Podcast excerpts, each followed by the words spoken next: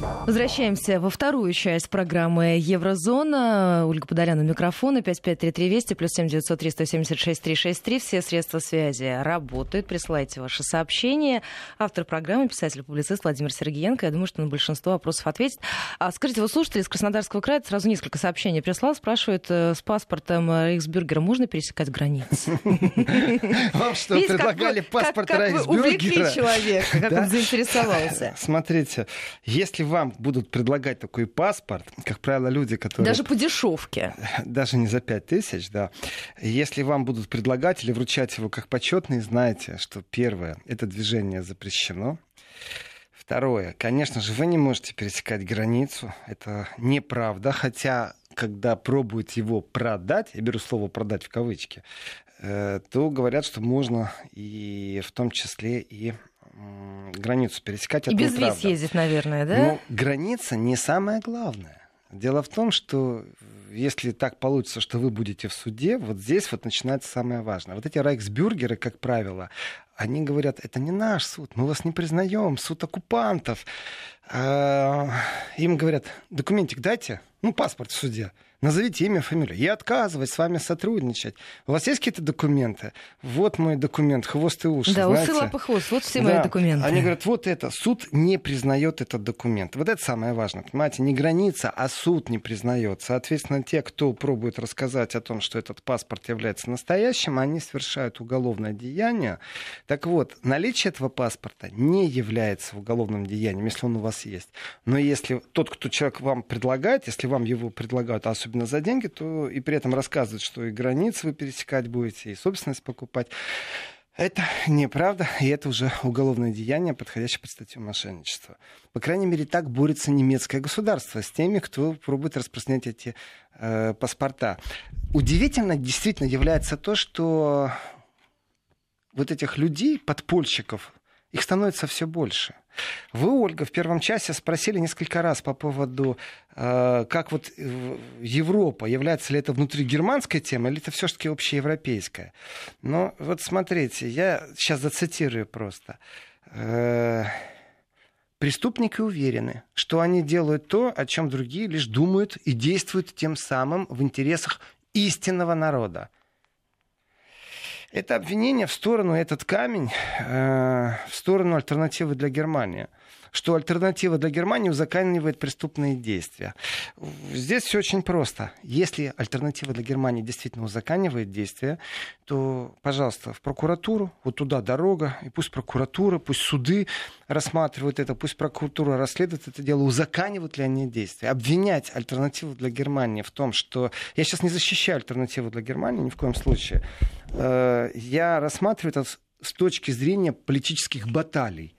Так вот уж э, то, что альтернативу для Германии так сильно уничтожают в медийном пространстве, не дают даже возможности иногда оправдаться на свое слово.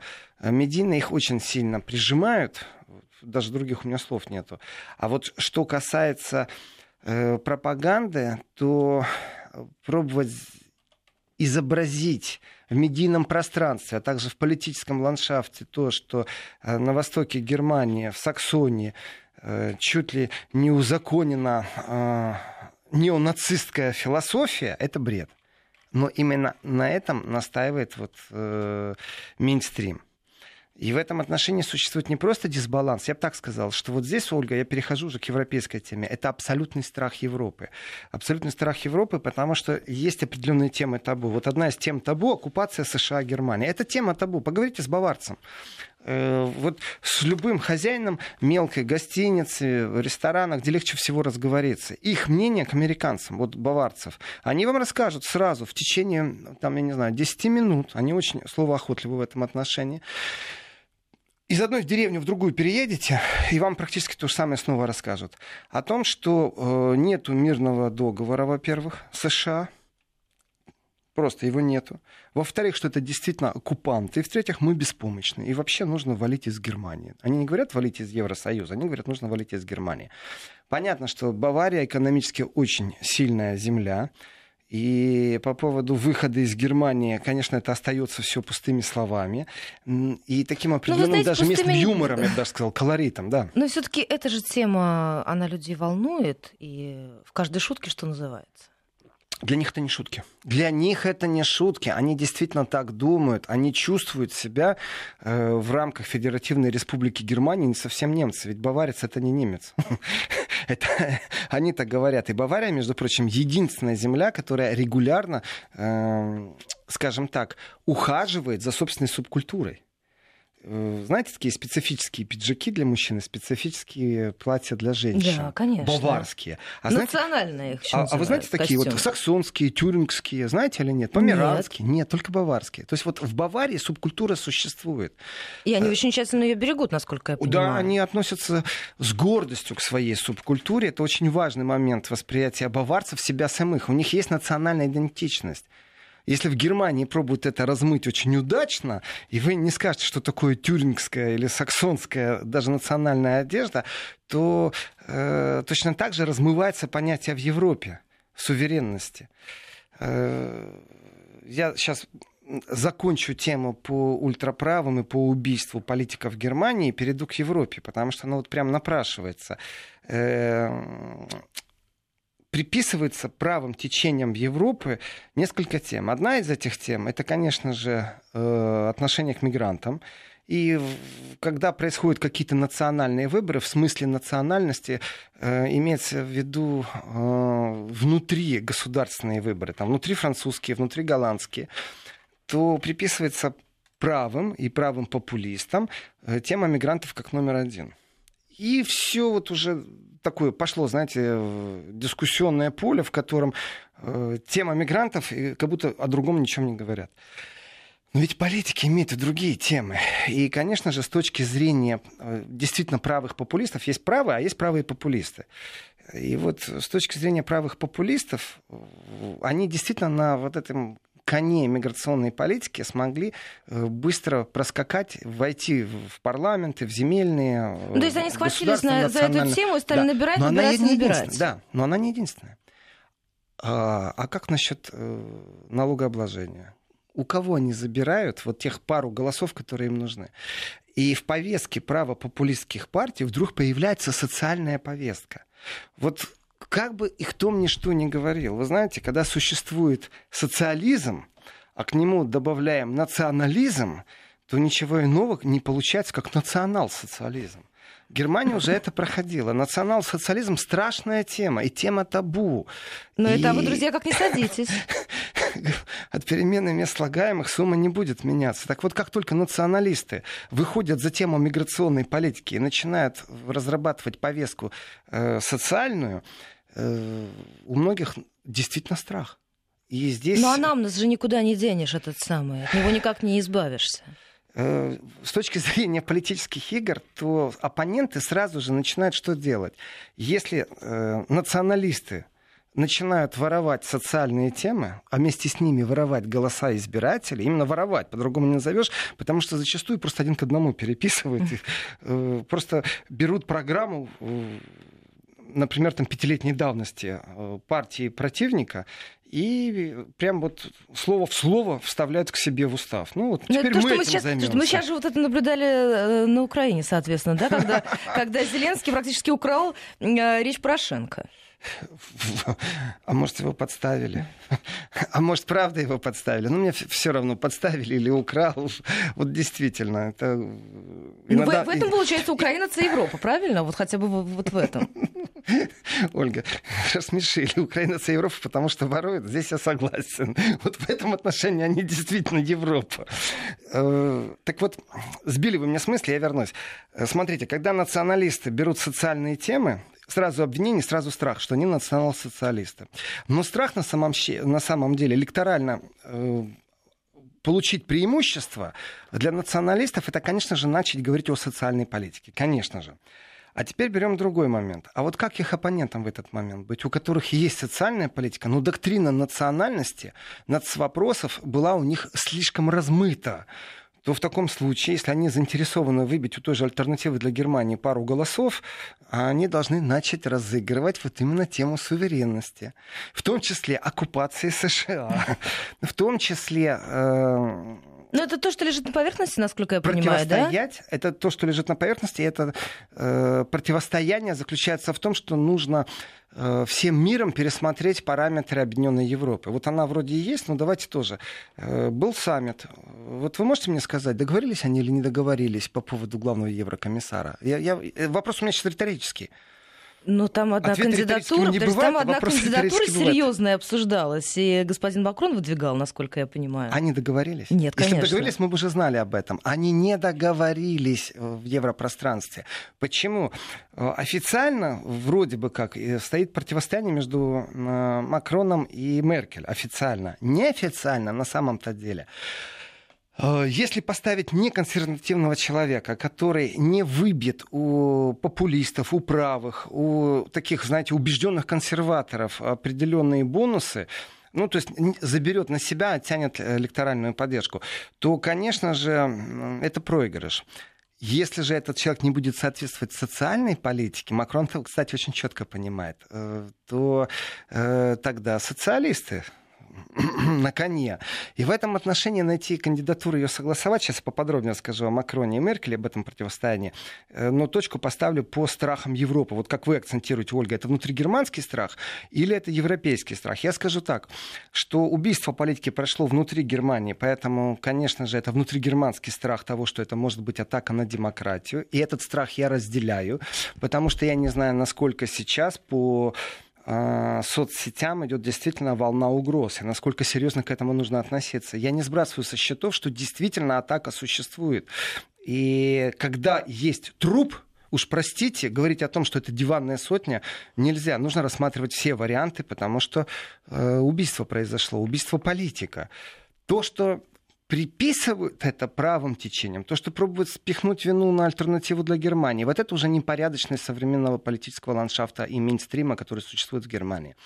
В Европе же смотрят это, на это, с одной стороны, как на абсолютно внутригерманскую проблему, что убийство произошло в Германии, но с точки зрения подыгрывания антиконсервативным, антиправым, антиправопопулистским движением, то Европа в этом отношении едина пока еще в своем мейнстриме. И, и вот теперь можно переходить к Макрону и Меркель. А и... мы напомним нашим слушателям, что мандат действующего главы Еврокомиссии Жан-Клода Юнкера истекает 31 октября 2019 года. Сколько тут до октября осталось? Уже почти середина лета. Знаете, у нас коллеги выпустили статью, которая называлась так «Папу Римского выбрать проще, э, чем главу Еврокомиссии». Хорошее сравнение, э, тем более, что Ватикан все-таки государство. Э, который имеет дипломатические отношения, в том числе и с Россией.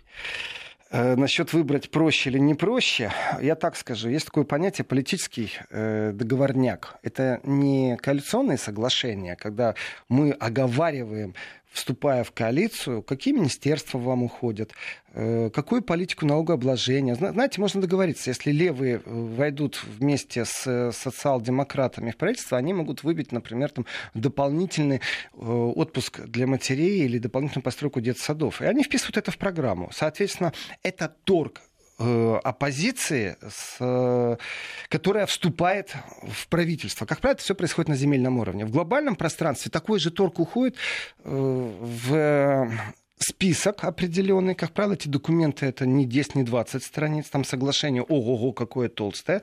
Но это все договоренности, это соглашение. А вот есть еще понятие договорняк, когда куларно договариваются. Так вот, в случае с Еврокомиссией, я считаю, что это не коалиционное соглашение, это реально сейчас договорняк. Вот они пробуют договориться.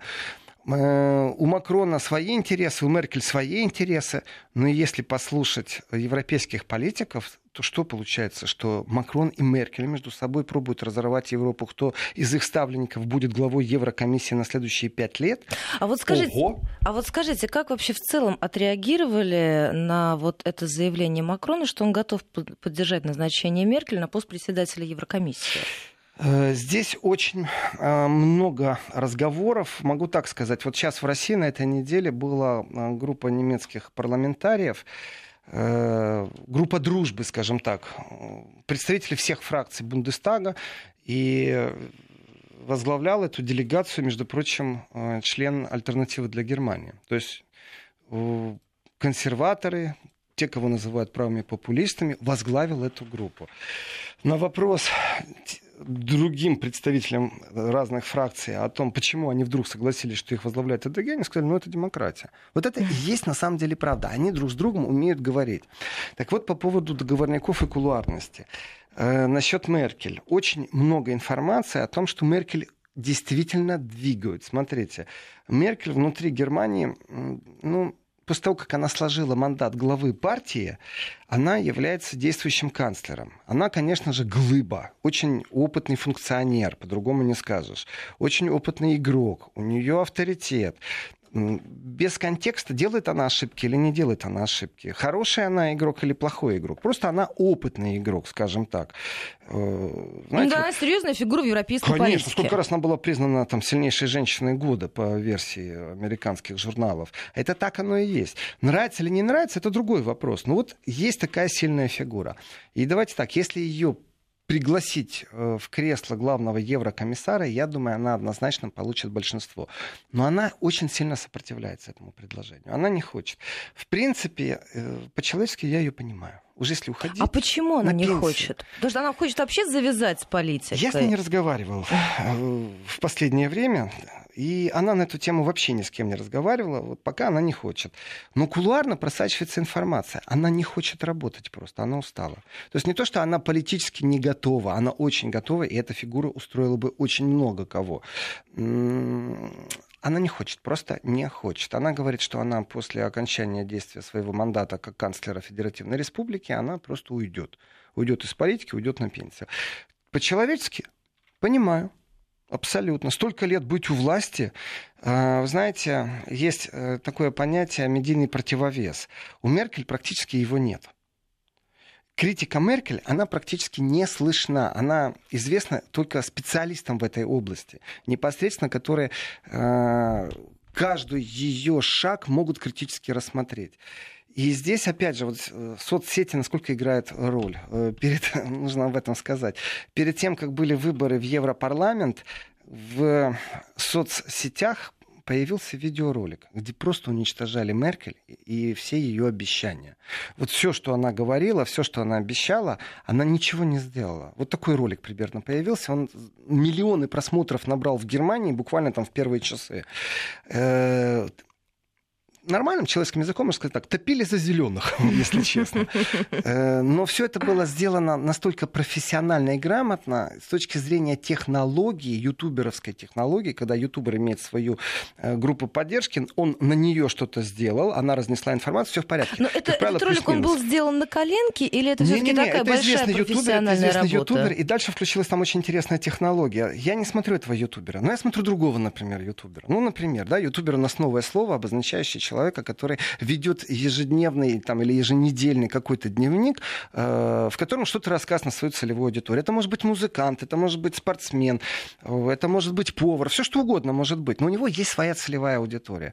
Так вот, один из ютуберов, у которого целевая аудитория молодежь, э, в том числе музыка, сделал вдруг ни с того ни с сего такой политический, знаете, шаг, вот обозрение, что и где врала Меркель, можно так сказать.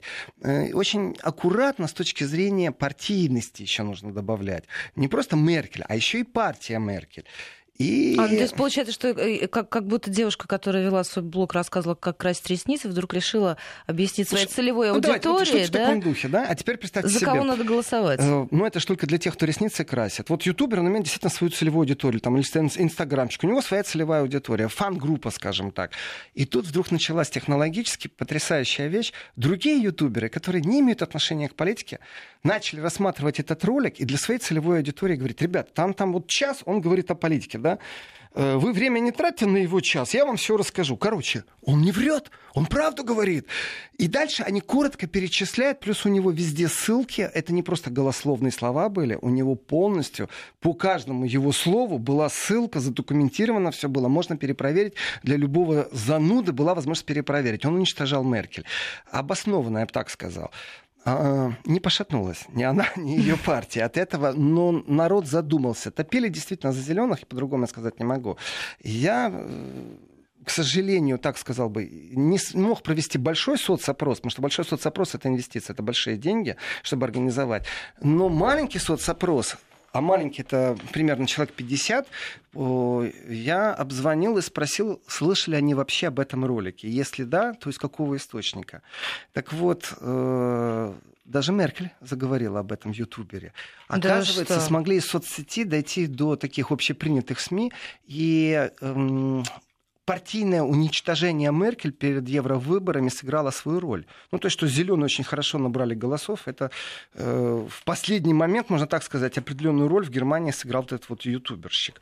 Но но что касается Еврокомиссии, что касается всего остального, да, у нас осень не за горами, нужно менять полностью состав э, главных действующих лиц в Еврокомиссии внешняя связь, э, глава Еврокомиссии, то есть уходит э, Юнкер, уходит Туск, уходит Магерини. И вот здесь нужно согласовать. И вот здесь у меня большая... Да, Ольга, Я хотела спросить, да. да, очень хотела спросить. А вот на ваш взгляд, как много новых лиц появится? Или таких ожиданий ой, не очень много? Ой, вот смотрите. Э, в этом контексте то, что меня больше всего возмущает, я продолжу свою мысль, а заодно и вам отвечу на вопрос. Почему Меркель и Макрон между собой ведут определенную тяжбу, перетягивание каната, кто из их представителей сядет на э, кресло главы Еврокомиссии? А что, других нету лидеров в Европе? А что, Европа это Европа двух политиков?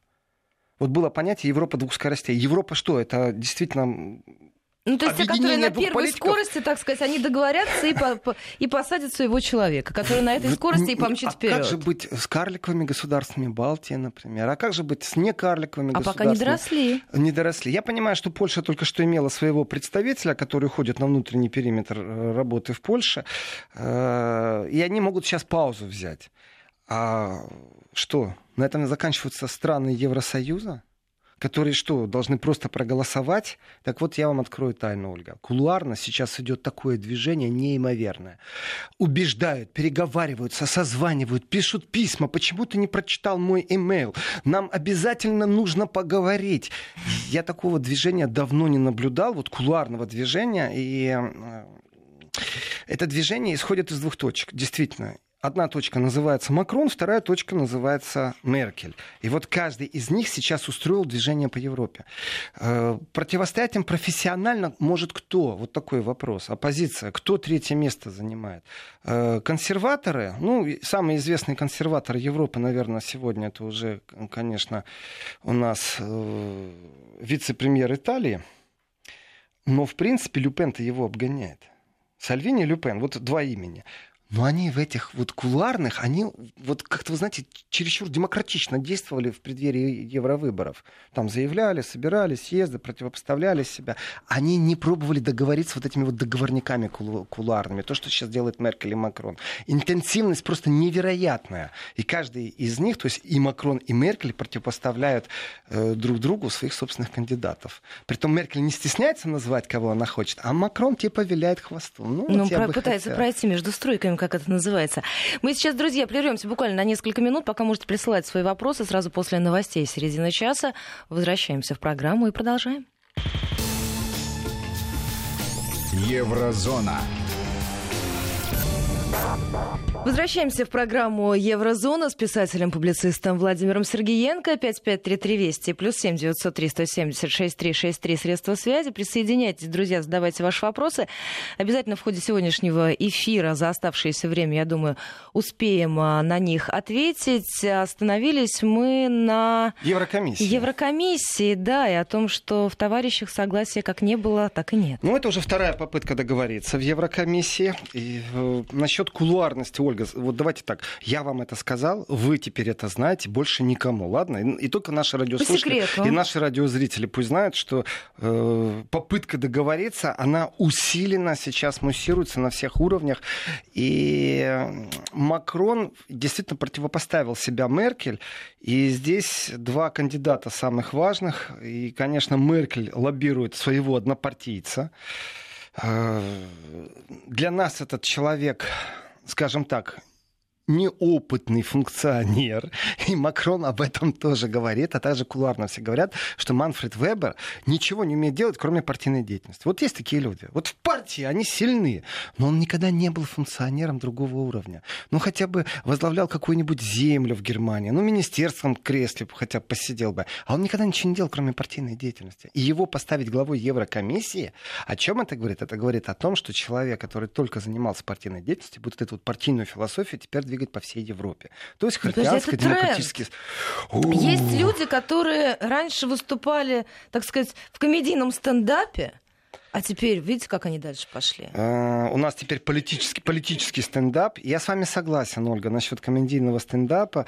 Uh, знаете, не хочу я об Украине говорить, вот честное слово. А вот... я даже, я не, я не называла. Может быть, я нет страну имела в виду. А, вы, наверное, имели другие... в виду э, бургомистра Рейкьявика. Конечно, именно о нем и речь идет. Который очень профессиональный комик. Комик, да, да комик. Очень даже не артист, а именно комик именно из этого да, жанра. Да, у него вот потрясающая предвыборная кампания была э, каждому зоопарку по белому медведю и каждому посетителю бассейна по сухому полотенцу. Это вот. сильный ход. Я считаю, что, за, конечно, за такого человека надо голосовать, конечно. Но что касается Манфреда Вебера, это протеже Германии, это, конечно же, Европейская народная партия. Европейская народная партия — это объединение всех, ну, в кавычки беру слово, консервативных партий. Не забываем, например, что Орбан со своей партией входит непосредственно в ЕПН, то есть в Европейскую народную партию. И противопоставление Манфреду Веберу идет очень сильно э, от социалистов. Но я не назвал их социалистами. Они социал-демократы, вы знаете, э, давным-давно уже размылись. Они не являются каким-то противопоставлением вот этим ХДСникам, каким-нибудь там э, консерваторам. Это одно и то же. Это разные названия, а философия и партия, а вот одно и то же, полностью безликие партийные лица. И в этом отношении то, что нам а подождите, у меня есть вопрос. Да, пожалуйста. А избирателю вот эти безликие партийные лица, они, они надоели? Они, они безликие. Они надоели по факту того, что они безликие. Э, но они именно безликие. И есть факт. Я их не знаю, потому что они безликие. Но сам факт того, что они безликие, мне надоел. Так вот, э, вы меня сбили, но была я скажу, группа таких безликих. Ольга, как бы вы профессионально мне не сбивали, я все равно скажу, что нидерландец Франц Тиммерманс — это противопоставление э, Манфреду Веберу. На самом-то деле это хрен и редька. Они да? ничем друг от друга не отличаются, вот как для меня. И партия у них ничем друг от друга не отличается. Но давайте так, разница между 0,00 э, семью тысячными э, в отношении налогообложения или увеличения пенсионных там, взносов, ну, роли не играет. А у них различия именно вот такие. Э, сколько мы будем инвестировать в электроэнергию, которую вырабатывают ветряки. Это про- программа вроде бы зеленых, но надо же у них чуть-чуть отцепить, откусить. Поэтому сколько мы будем в это дело инвестировать? И там какие-то торги такие, знаете, они политически неинтересные. Глобально ставим два вопроса. Первый.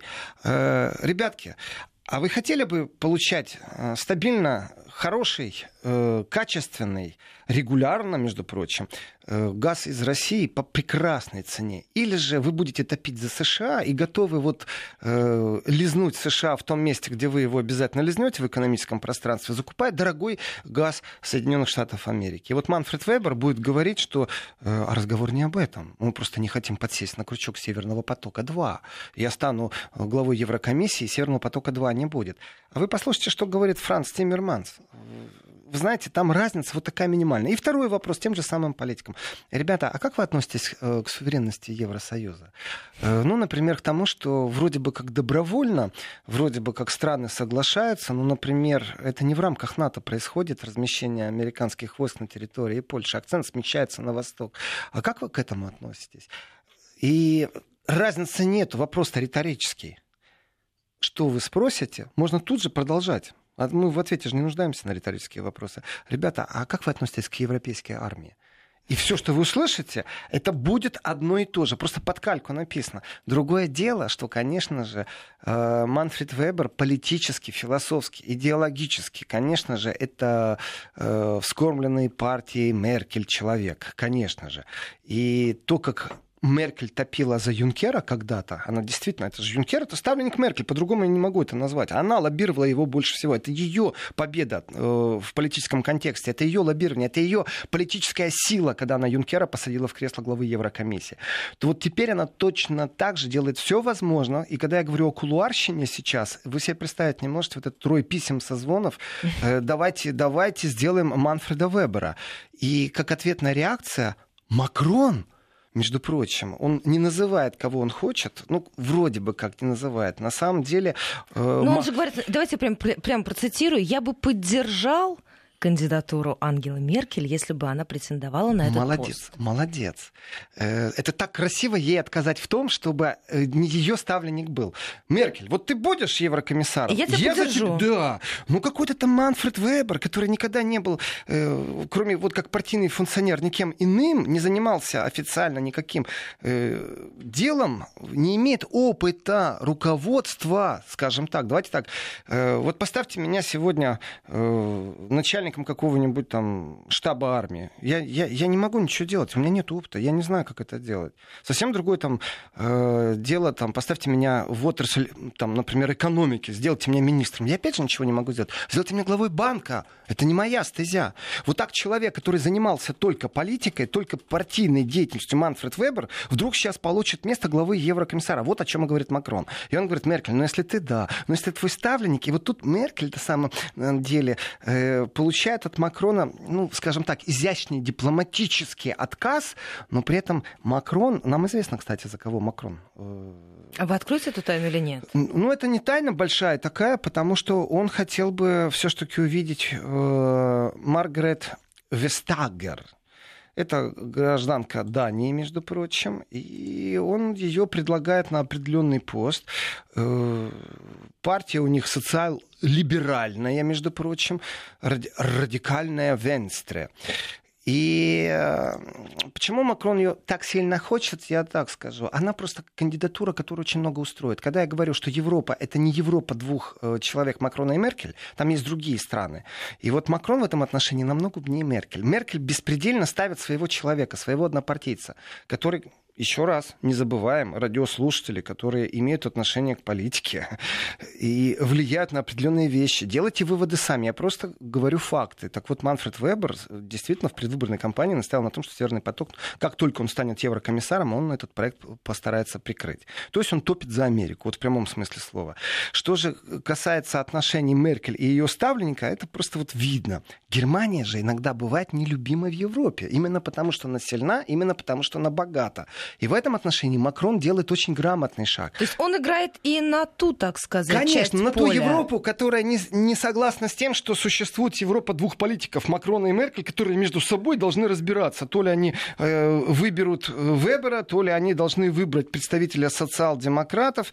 Э, и в этом отношении ну, вдруг, смотрите, да, вдруг Макрон... есть интерес человека выбрать, который из той страны, которая не является Европой двух политиков. То есть Дания, датчанку выбрать. Да, ну, то есть Макрон да. успевает и фонтаны нырять, и на танцах драться, если как бы с фильма о фоне собрания. Вы опять об Украине, что не, ли? Не, я имею в виду, что он хоть, он, с одной стороны, говорит, что он и Меркель бы поддержал, и кандидатура у него, которая устроит э, другую часть европейской группы, так скажем. Ну, вот сейчас у нас три кандидата. Э, у нас Франц Тиммерманс, голландец, э, у нас э, немец Манфред Вебер, у нас э, датчанка Маргарет Вестагер, и никто из них не набрал большинства. Поэтому будет второй тур, и э, там буквально через неделю.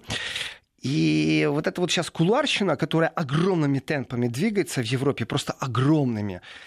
Я даже такой, честно скажу, такого вот политического Сейчас, слово «движуха» уместное слово? Вот политической движухи такой кулуарной я давно не наблюдал. Она очень интенсивная сейчас. Э, именно кулуарная. Именно вот Меркель своего тянет, Макрон своего. Так а вот, с чем вы это связываете? Ну это же только, не объясню. только с этими фигурами, наверное, проблема. Значит, у нас кулуарно еще появилось пару кандидатов. Э, у нас появился э, пример Ирландии. Опять же, вот вы говорите для избирателя, Ольга. Сейчас я отвечу на вопрос, с чем это связано. Но вот э, имена, которые нам вообще ни о чем не говорят. Ну, подумаешь, существует человек Вараткара, Лео Вараткара, премьер-министр Ирландии. Э, рассматривается глава правительства Хорватии, Пленкович. Андрей. И эти кандидатуры говорят о том, что Европа двух политиков не устраивает вот именно другую Европу, вот остальное. Вот не только это Германия и Франция.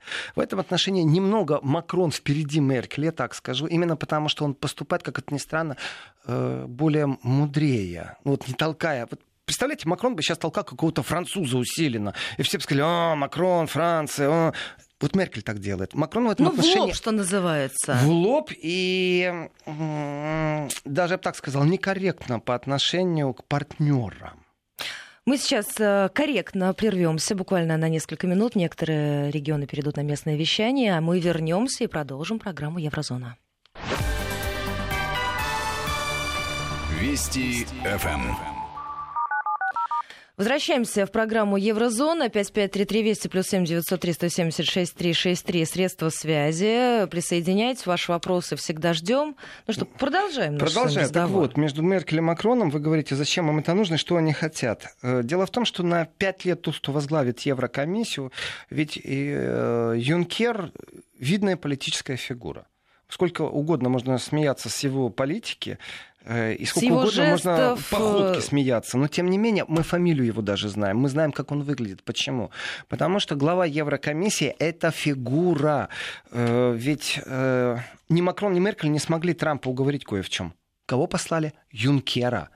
Вот не как пастух собирает овец, а вот как настоящий демократ собирает настоящих демократов, чтобы постоянно иметь свое демократическое большинство. В этом отношении Юнкер очень опытный игрок, очень опытный функционер. Э, Еще не могу произнести слово «был». Но скоро это можно будет говорить. Был. Э, из игроков, кроме Меркель и Макрона, вот зачем им это нужно? Каждый из них понимает, что глава Еврокомиссии э, будет с большим, с большим, нет, не с большим, а с большим пониманием относиться к той стране, с которой он приходит. Это тоже понятно. И в этом отношении убежденные антиевроскептики, они в большом количестве присутствуют. Вот есть понятие евроскептицизм. В том виде, в котором существует сегодня Евросоюз, он не всех устраивает. Надо изменить как-то. А вот что касается антиевроскептицизма, там их огромное количество, просто подавляющее. Это те, кто за объединенную Европу в том виде, в котором она есть. То есть с брюссельской вертикалью разницы нет. Это будет макронская вертикаль или меркельская вертикаль. Так вот, у нас новый игрок, э, который вдруг пробует тоже кое-что сказать. Это э, из Испании ветер дует. У нас социалист Педро Санчес. Он действительно э, может похвастаться тем, что его партия на выборах в Европарламент очень-очень хорошо выступила. Э, в Европе об этом долго и много говорили. И получается так. Вот есть три крупнейшие фракции в Евросоюзе. Э, представителей этих трех крупнейших фракций собрал Дональд Туск. Знаете, вот можно сказать, отечество в опасности, а можно сказать, э, европейство в опасности. И вот в этом отношении, если не будет четкой сговоренности по будущему, по маршрутным картам э, Объединенной Европы, то евроскептики действительно могут начать э, не через суд, а именно действуя вот таким агрессивным меньшинством в парламенте, начать выстраивать новые отношения внутри Европейского Союза. То есть пробовать ее децентрализировать. Очень важный момент. И в этом отношении Меркель и Макрон на самом деле не изображают из себя хороший и плохой полицейский, а они, знаете, устраивая такой вот, отвечая, это я на ваш вопрос отвечаю, зачем они это делают, они отвлекают внимание на самом деле. Главная опасность, чтобы, не дай бог, Сальвини, не дай бог, Ле Пен, не разрушили не, всю эту вертикаль. Не разрушили абсолютно правильно. Например, Европейскую народную партию. Европейская народная партия это как ХДС в Германии, вот она имеет большинство. Это объединение э, многих партий в Европе. Туда входит огромное количество глав правительств, э, потому что партийные структуры в Европе имеют огромную роль. И в этом отношении именно по партийной линии, по партийному мышлению они действительно одинаковы все. Вот эти вот э, либеральные ценности, которые давным-давно перестали быть именно э, в том хорошем понимании либеральными, а превратились в определенную диктатуру неолиберализма. Вот так вот. И в этом отношении страх, что их могут э, сместить, происходит от того, что, например, Орбан возьмет и покинет Европейскую народную партию. Э, то есть объединение всех консервативных партий. И перейдет ну, к тогда, популистам. Ну тогда это а же как, как, как, второй, как карточный домик. Правильно. Это принцип домино сработает. После этого один перешел, второй, и тогда у них страх. И вот сейчас Меркель и Макрон действительно вроде бы как между собой, давай твоего, давай моего кандидата, отвлекают внимание. На самом деле согласуют они третью фигуру или четвертую. Разговор не об этом. Это одно и то же. Это будет одинаковое мышление. Э, в той или иной степени агрессивно. По отношению к России ничего не изменится. Эти люди не будут голосовать против э, санкций или за отмену санкций. Они все то же самое оставят. Э, нюанс «Северный поток» для них — это маленький нюанс, на самом деле, чтобы притянуть к себе избирателя в виде фракционного избирателя. Мы сейчас не о простых людях говорим, а о тех, кто уже в Европарламенте будет избирать главу э, Еврокомиссии. Из Польши, из стран Балтии. Вот зачем они это говорят. Ни больше, ни меньше. Манфред Вебер будет связан по рукам и ногам, когда он захочет Северный поток-2 прикрыть. Это спекуляция. Абсолютно популистическая э, программа, прагматичная, чтобы привлечь голоса. Так вот, представляем себе, ушел Орбан, э, австрийцы могут уйти. И вы говорите карточный домик, я говорю принцип домино. Вот начнут просто уходить. Они будут уходить туда, вот в ту сторону, к Лепен, к Сальвине, туда. И вот это вот размытое либеральное большинство, политический мейнстрим потеряет свое большинство.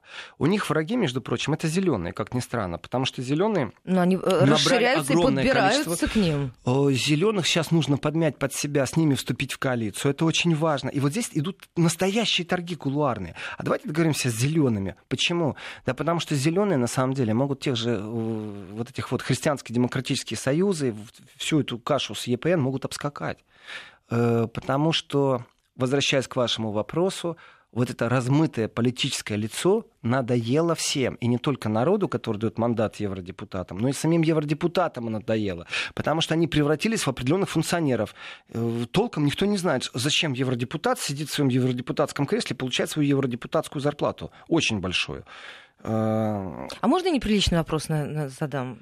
А если неприличный? Ну, а скажите, можно а вот задать, а можно, вот, это не значит, что а я вот, отвечу, а, а вот вдруг на, не знаю. А вот на этом фоне как-то тема с Брексит, она вообще куда-то ушла далеко, и уже все забыли, что э, Великобритания на выходе, вообще и мы уходящая, а и Борис Джонсон может прийти. А вот я, знаете, как-то вот смотрю просто на телеканал Сена, там без конца показывают Бориса Джонсона. И, э, смотрите, по поводу Великобритании вообще никого сейчас уже не парят. Вот как они решат, великобританцы, вот так они это и сделают. Европа свои правила описала написала. Будете выходить, это будет достаточно жестко, потому что мы не собираемся с вами обсуждать Но уже неприлично долго обсуждают эту тему. Но я вам расскажу другое, совсем тайное. Если уж, не, если уж пошел разговор о неприличном. Вы знаете, Меркель э, выглядела очень уставшая на саммите европейском. Ну, такая, знаете, обессиленная какая-то. И я не вижу ее главой Еврокомиссии. Это, конечно, я считаю, больше такое профессиональное политическое тролль со стороны Макрона. Ну, знаете, Макрон что сделал? Есть такая вещь протокол. И по протоколу э, как-то вот э, одна машина приезжает, вторая, знаете, шлагбаум открывается, все рассчитано, где кто паркуется, когда кто выходит, кого где встречают. Э, протокольно можно опоздать на общую фотографию или прийти попозже, знаете, такое, конкуренция. Это все протокольные вещи на самом деле. Так вот, Макрон приехал на три часа раньше. Он приехал на саммит на три часа раньше. Вот просто, вот не надо а это что, никаких... синдром отличника? Нет, нет, Ольга, это не синдром отличника. Знаете что? Это синдром отличника, если бы он приехал на 15 минут раньше и встал бы и стоял Знаете, у него бы жена учительница, тут всяко, Нет, всяко возможно. Ольга, он приехал на 3 часа раньше, чтобы кулуарно агитировать, чтобы топить, чтобы договариваться, чтобы влиять. Вот почему он То приехал на 3 часа раньше. Конечно. Притом в наглую. Если бы Меркель знала, что он приедет на 3 часа раньше, она приехала бы на 3,5 часа раньше. А если бы он знал, что Меркель приедет на 3,5 часа, Макрон бы приехал на 4 часа раньше он приехал на три часа раньше для того, чтобы кулуарно договариваться. Поэтому я говорю, что демократия в том виде, в котором она есть, пожалуйста, вот вам кандидатуры. А у них пошли договорники. Поэтому они с пониманием, кстати, относятся к тому, что происходит на Украине. Потому что они сами такие. Просто они это прятали за своей политической корректностью, за демократией, за толерантностью. Они такие умные и разумные. А на самом деле приехать на три часа раньше президенту Франции э, на саммит для того, чтобы договариваться, давить, влиять, встречаться, агитировать, вот что он делал. Молодец молодец с точки зрения политики. Это не значит, что он сделал хорошо или плохо. Он не стесняется обойти уставшую Меркель. И, соответственно, если смотреть на Макрона, если бы вы видели его фотографию, он был доволен. Он излучал просто такое самодовольство политическое. Вот Ну, такой то есть был он почувствовал, Макрон. что он как политическая фигура настолько сильно окреп, что он может идти э, устраивать вот эти вот соревнования на опережение с самой Ангелой Меркель. Хорошо сказали, Ольга. Самой Ангелой Меркель. Плевать он хотел на Ангелу Меркель. Ему нужно его. Вот что ему нужно. Вот в этом отношении нету никакого тандема между Макроном и Меркель. Он абсолютно прагматично обошел Меркель на всех поворотах. И даже приехал на три часа раньше на саммит. Понимаете, саммит-то что? По России поговорили. По поводу паспортов Донбасса поговорили на саммите. Поговорили о трагедии э, Боинга, который был сбит над Украиной. Но основной это спор в чем? Основная дискуссия в чем? Это по поводу изменений климата. Тоже не смогли договориться. Почему? Да не пойдет Польша на то, что хочет Германия. Польше нужно углем топить, чтобы была электростанция. Между прочим, вы знаете, там э, сейчас происходит рассинхронизация стран Балтии э, с точки зрения электрообеспечения. Они э, выходят из э, постсоветского энергетического электрического пространства и должны теперь рассинхронизироваться. подключиться. И синхронизироваться должны они теперь с Европой. Звучит красиво, на самом деле деньги, деньги, еще раз деньги. Борьба за электроэнергию — это рынок очень такой агрессивный. И поставки электроэнергии — это очень Так, такая, а знаете, как, вещь к какому они странная. будут счетчику подключаться или к чему там подключаются? Я не Пока, пока этот вопрос риторически висит в воздухе. Пока в воздухе, но, в принципе, в ближайшем будущем это Пока будет абсолютно не оголенные. воздух. М, Пока, знаете, Польша топит углем и будет топить углем дальше. И плевать она хотела на экологические какие-то соглашения. И в этом отношении Польша является противником зеленых, между прочим. Потому что зеленые что хотят до 2050 года сделать так, чтобы больше промышленность не влияла на климат. А как можно не влиять на климат, если вы топите углем? Простой вопрос. Я честно говорю, я отстаиваю и буду отстаивать версию. У кого леса самые большие? Кто является легкими этой планеты? Кто чистит здесь воздух? Я вам скажу. У кого самые большие джунгли, можно так сказать? На этой планете только две пары легких. Одна вот в одном полушарии, другая в другом. Одна вот там в Бразилии джунгли, а вторая это Россия. Россия очищает тот грязный воздух, который делают и другие индустриальные страны вместе с Бразилией. Вот здесь нужно, чтобы э, налог платили за чистый воздух во всемирном пространстве. А вот давайте мы на, этом, на этой красивой фразе, на Бразилии и на России, поставим точку в сегодняшней программе. Спасибо Давайте. большое. Программа Еврозона. Услышимся. И те, кто пропустил, опоздал, друзья, в архив радиостанции Вести ФМ вас направляем. Там сможете переслушать этот выпуск и не только. Еврозона.